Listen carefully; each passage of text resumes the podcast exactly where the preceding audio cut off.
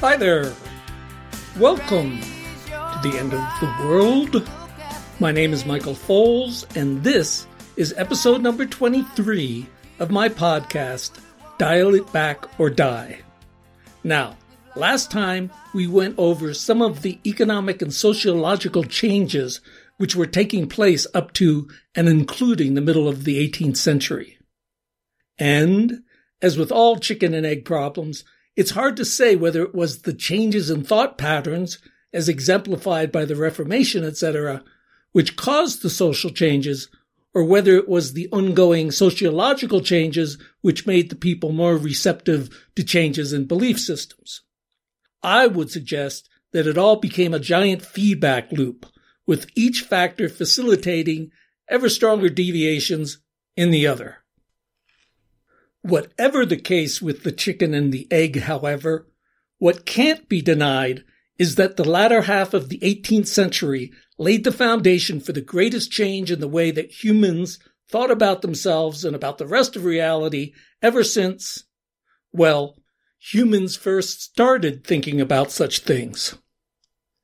And, just to remind you, this isn't some strange out there theory of mine.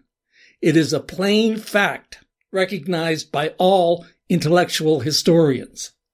And when I use the term intellectual historian, I am referring to those people who study how thoughts and attitudes have changed over the centuries.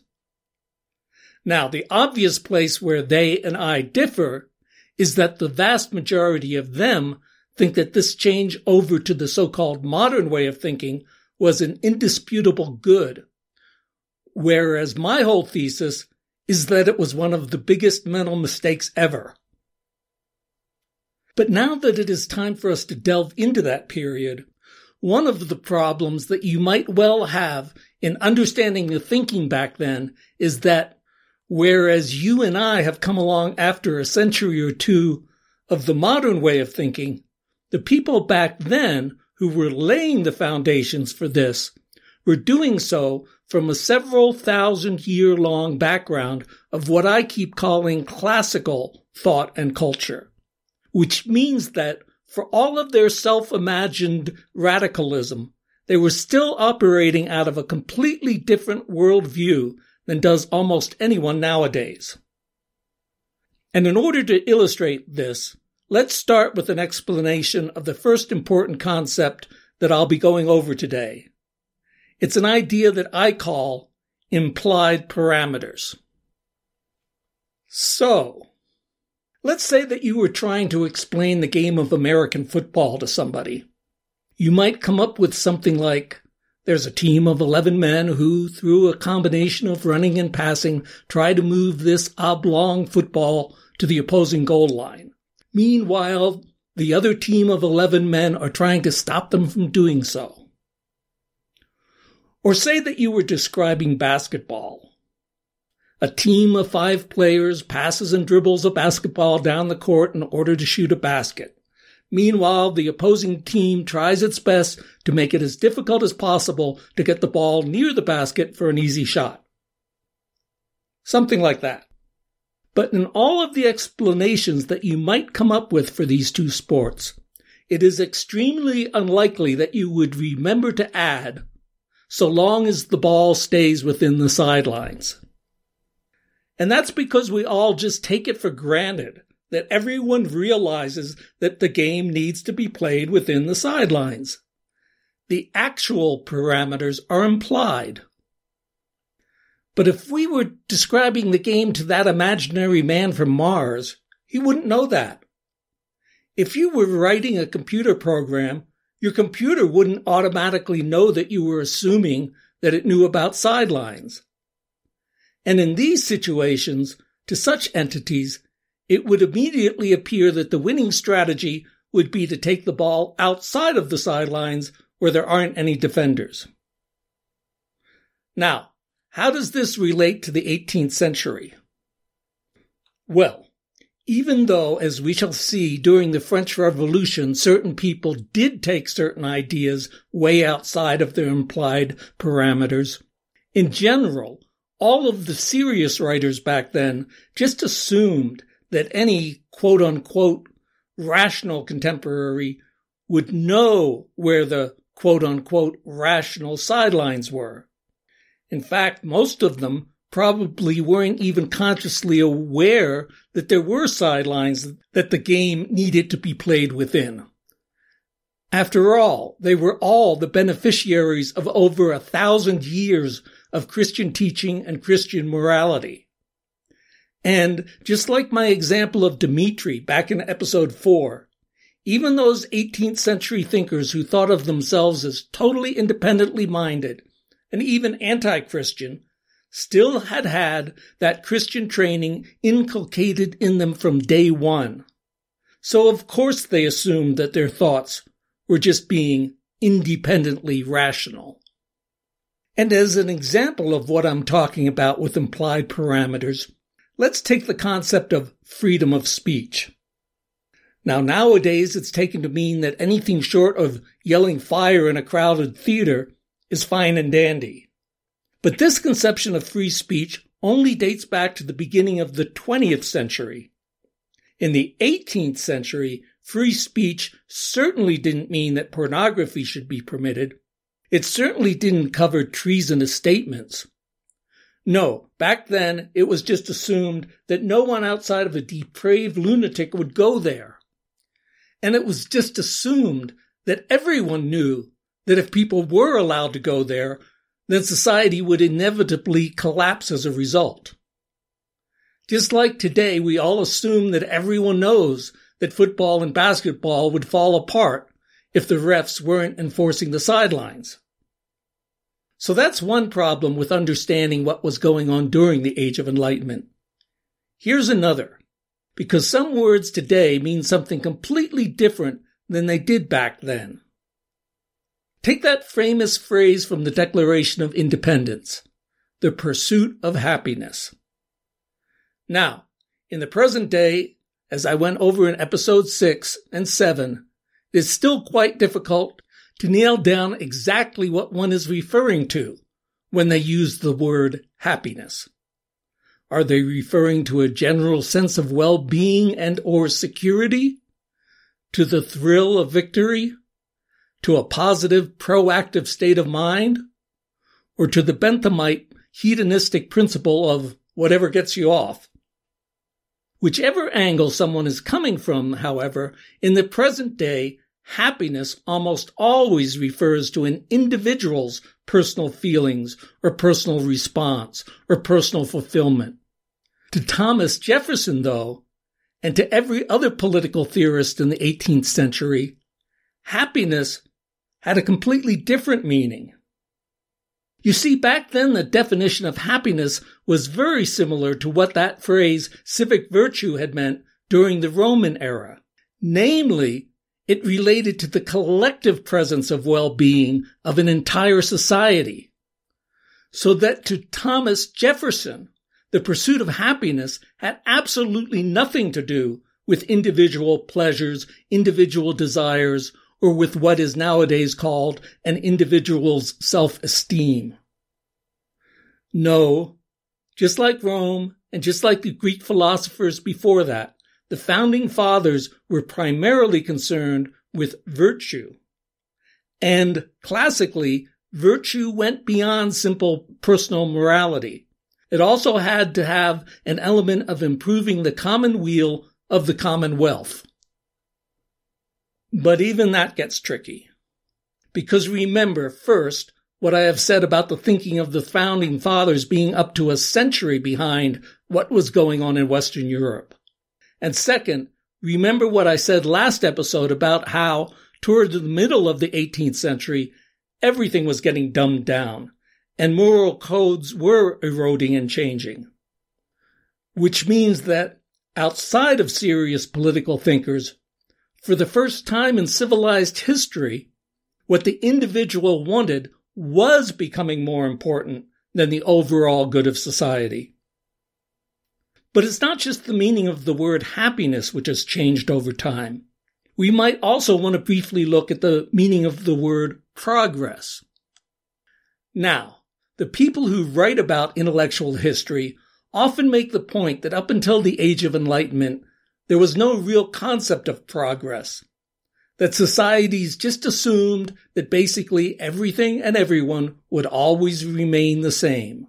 Same economy, same technology, same social system, whatever. This is simply not true. The Greeks, the Romans, they were always coming up with new knowledge, new ways of doing and making things. As I've pointed out several times, the Middle Ages, which we have always been taught were ugly and endless, in fact, were filled with both technological innovation and social progress. And then, of course, there was the scientific revolution of the 17th century, which is what really lay the foundations for the industrial revolution that followed. Although what is true is that no one in any classical society had ever for a moment thought that more technology or more wealth was ever going to magically make the recipients of same automatically happy, as in virtuous or content. Throughout history, that certainly had never appeared to be the case when individuals had accumulated more power or wealth. So why should it be that way if everyone in a society did? Instead, what people in classical societies believed, and again, when I am talking about classical societies, I am also including China, India, and all the rest. What they believed is that although the words happiness and virtue might apply to an entire society, ironically, the word progress only referred to any single individual's betterment. And by betterment, they meant the spiritual, not material kind. For instance, there is the famous pre-novel of the 17th century, Pilgrim's Progress, which told a very thinly veiled allegory of a soul's struggle and then final conquest of sin. Because before the 18th century, it was commonly recognized, and again, this came from real life experience, that as life went on, some people got better, more spiritual, more centered, however you want to call it. But other people got worse. In other words, the common understanding was that the reality of life was that some people progressed and some people regressed. In fact, one of the dominant images in the West before the Age of Enlightenment was the so-called Wheel of Life, which would depict endless souls on a sort of giant water wheel, with some rising rapturously towards heaven, and others being tormented by demons as they descended into hell. Nor was this idea unique to the West, because in India you had the almost identical concept of the karmic wheel, this time with endless reincarnation thrown in. And interestingly, the visual depictions were pretty much the same. But now we're back to the observation that virtually everyone in every classical society innately believed that there existed some sort of higher reality than this physical world of life and death that they lived in. And of course, as the 18th century was mm, progressing, these innate beliefs were starting to change which means that now we're going to have to talk about God. Although, as I keep saying, for the purposes of this podcast, I am not taking a position as to whether God actually exists or not. What I do need to do, though, is in an intellectual historian sort of way, discuss the ways in which ideas and understandings about God were changing. But before we do that, I need to go over one more extremely important concept about the situation in the 18th century. You see, in popular history, we are always presented with a succession of ages or periods, as if everyone in, say, 1780 thought a certain way, and then everyone in, say, 1830 thought in some different way. But we know from our common everyday experience that it doesn't work like that. For example, one of our major present day political issues is that the typical person in a small town in Kansas has a radically different worldview than does the typical hipster in Brooklyn. And even here we're talking about the quote unquote typical person. Because if, say, Republicans in an overwhelmingly liberal city such as San Francisco only make up about 30% of the vote, that still means that about every third person who walks past you on the street in San Francisco is a Republican. And then we also have to deal with that old cynical observation that it is the victors who write the history, which, very unfortunately, is pretty much true. But it's not like anyone sits down and deliberately lies or makes stuff up when they are writing history. As I've already explained, it's more that they are interpreting the facts of what has happened through the lens of their pre-existing ideology. For example, as we shall see, in the 19th century, during what we now call the Victorian era, the common sense was that this was the most enlightened and civilized and peaceful period ever. Now, however, that exact same culture is presented to us as sexually repressed, authoritarian, imperialistic, misogynistic, the whole nine yards. Or here's one that I find especially bemusing.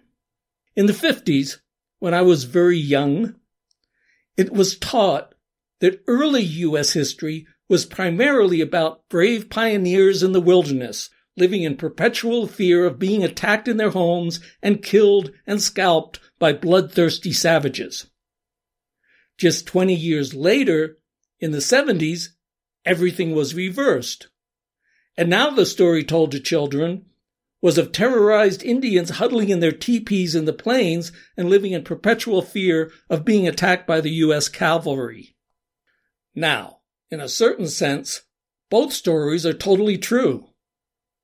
And then it just comes down to which one of them more closely aligns with that pre-existing ideological slant. Anyway, what I'm trying to get at here is that if one is really trying to stand back and be a disinterested observer, ever since around the beginning of the 18th century, there have been two distinct stories going on. Actually, it might be more appropriate to call them two distinctly different streams of thought. And they have each gone forward almost independently of one another. And that although we have given names to eras like the Age of Enlightenment or the Romantic period, what has really been going on is that for the past several centuries, these two streams have alternately gotten relatively weaker or relatively stronger or relatively weaker again. Now, the easiest way to label these two streams is to use the terms liberal and conservative. But as I've said before, that's kind of simplistic. Because what was really transpiring was, on the one hand, the creation of what I've been calling the modern frame of mind. But the other stream wasn't just an attempt to hold on to what I've been calling the classical frame of mind. It was also an attempt to sort of evolve and update and clarify the classical frame of mind. What you need to keep remembering, though, is that the two frames of mind, of necessity, would have to get further and further apart. After all, they ended up operating off of two totally different sets of those foundational assumptions that I went over at the beginning of all this. And I don't want to give away the ending of all this, but it will turn out that the political stalemate and gridlock and breakdown, which currently seems to be happening throughout the entire Western world, is in actuality the end game, the final battle, as it were, between these two states of mind. Even though the proponents of liberal democracy simply think that they are upholding decency and legitimacy and everything good. And even though the vast majority of those who are called populists are not consciously aware that what they are actually doing is defending the last remaining vestiges of classical thought. But that's for the end of all this. Right now, let's go back to the beginning of the 18th century and get back to talking about God. Now, and just to remind you, up until around 1700, outside of a few strange birds like Thomas Hobbes, virtually everyone, and I mean everyone, was dead serious about their religious beliefs and about their belief in God. And also, just to remind you, this was true in spades with all the scientists who we remember from back then.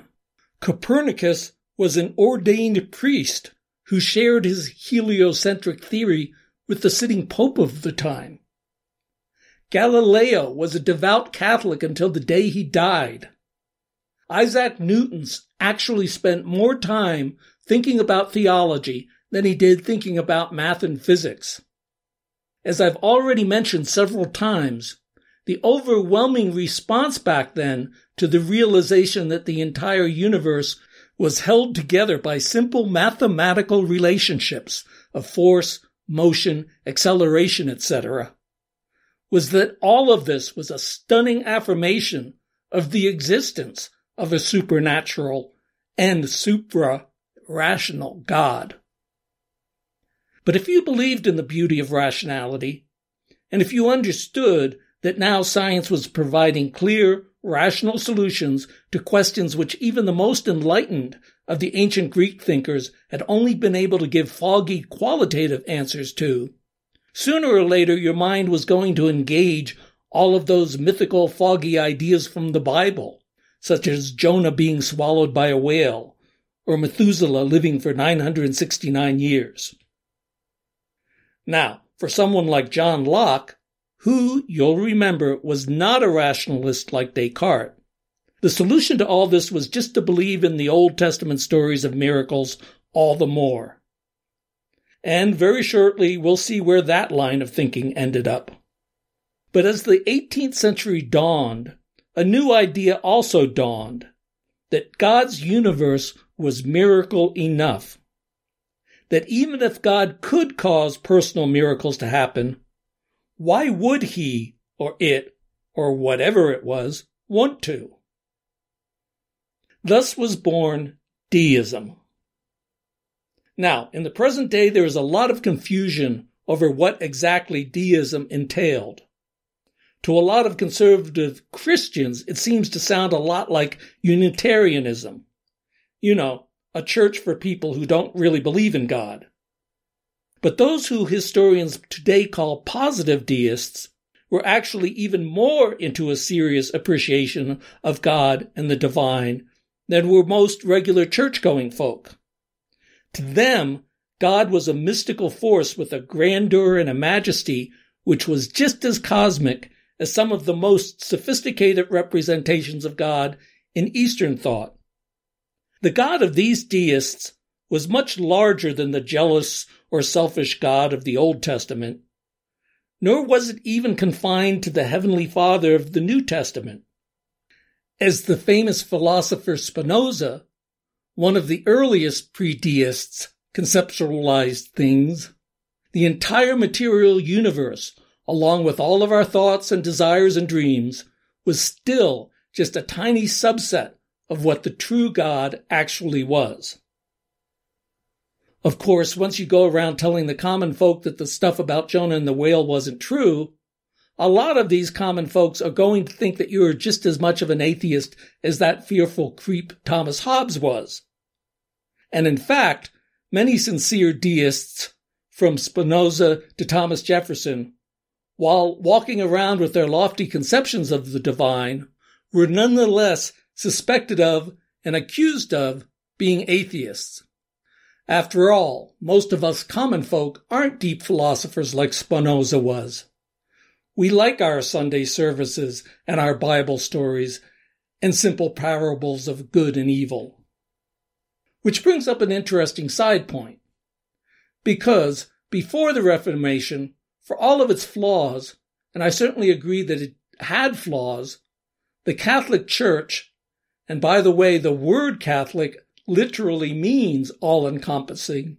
Anyway, the Catholic Church did have an extremely large tent, which sought to include all types of personalities.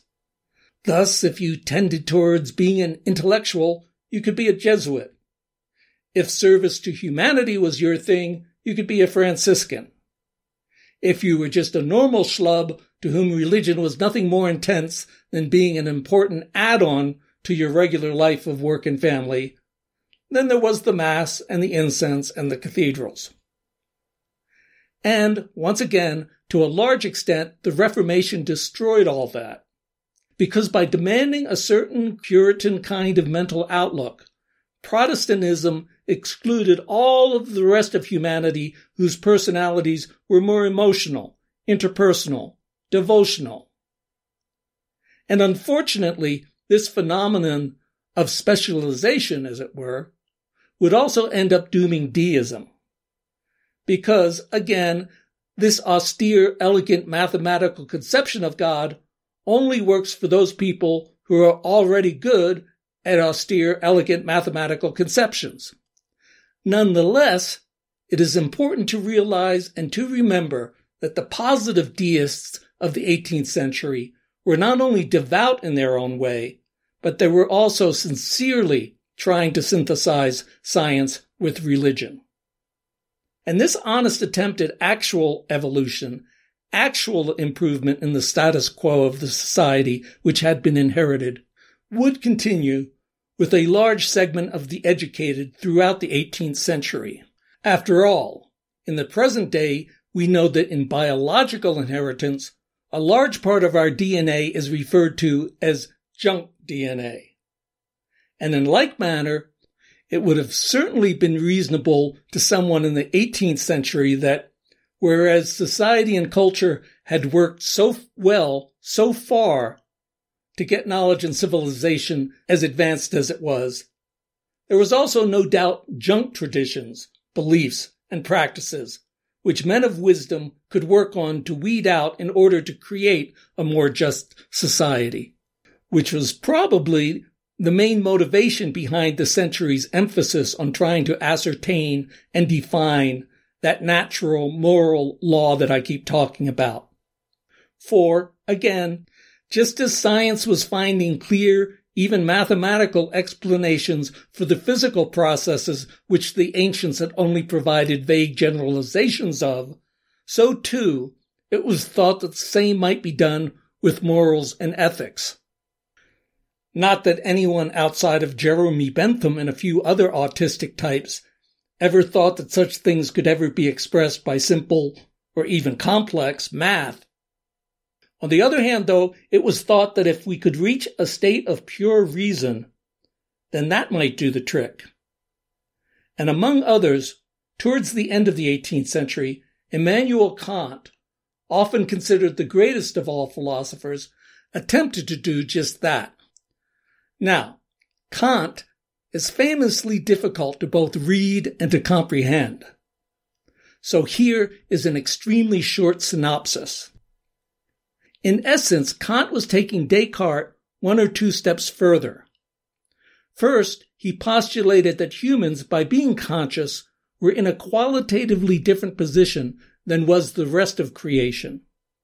Second, he reasoned that through reason alone we could, each of us, if our minds were clear enough, come up with the exact same set of moral imperatives, which would include, among other things, absolute honesty, always striving to be focused and hardworking, and compassion toward both fellow humans and other lesser animals. Of course, as I've mentioned before, this sort of outlook is not what is being referred to in the present day when we talk about the Age of Enlightenment. Quite the opposite, in fact. And this is because of those two strains, those two streams that I've been talking about. And so, after this brief discussion of, as it were, the first stream, the next few episodes will necessarily be tracing the development of that second stream. But before we go there, let me make one final historical point. And this is that, to a large extent, most of the thinkers who were in the process of creating these two streams were not necessarily enemies of one another. That is to say, a lot of what was going on back then was kind of like a gentleman's debating club. After all, there was absolutely nothing superhuman about Kant, Voltaire, Rousseau, Hume, Adam Smith, or any of the other people who I will be mentioning. They were all just normal, fallible men who were laying out various arguments. The fact that we, in an ex post facto sort of way, now attribute to them truth with a capital T is a function of us, not them. And a corollary of this is that the fact that most of these men were sincere in their beliefs has absolutely nothing to do with whether those beliefs were valid or not. Because when you think about it, some of the dumbest ideas in the world have been created by people who were utterly sincere. Finally, never forget that chicken and egg problem. Did new brilliant thoughts create the new modern way of thinking? Or did mental and moral laziness engendered by an easier life that had been facilitated by technological and economic advances, did that laziness latch on to philosophical ideas which themselves were rather lazy? In other words, was this an age of reason or was it an age of rationalization? Because, one more time, remember, no historian disputes the plain fact that the latter half of the 18th century, particularly in France and Britain, was when the mental attitudes, the moral framework, the entire raison d'etre of humanity radically changed. And whatever or whoever was responsible, the entire purpose and meaning of life was inverted. As I've just gone over, even basic words, basic concepts ended up turning inside out progress. Progress went from being a moral journey into becoming an economic one. Happiness changed from referring to the totality of social welfare to signifying individual fulfillment. The self changed from being the home of those seven deadly sins to becoming something the purpose of which was to maximize. And speaking of sin, a brief word about freedom. Now, in the political sense, freedom had also always been sort of a communal concept. Namely, the right of one people or culture or country not to be bossed around or changed by another.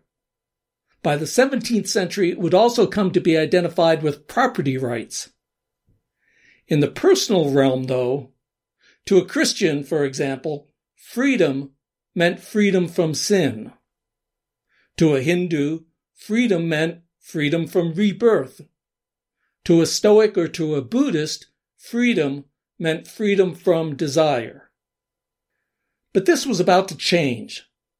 Because as the Age of Enlightenment took hold, freedom was about to take on a completely opposite meaning, as in freedom to sin, freedom to desire. Of course, this was where that second stream that I've been talking about would almost necessarily end up.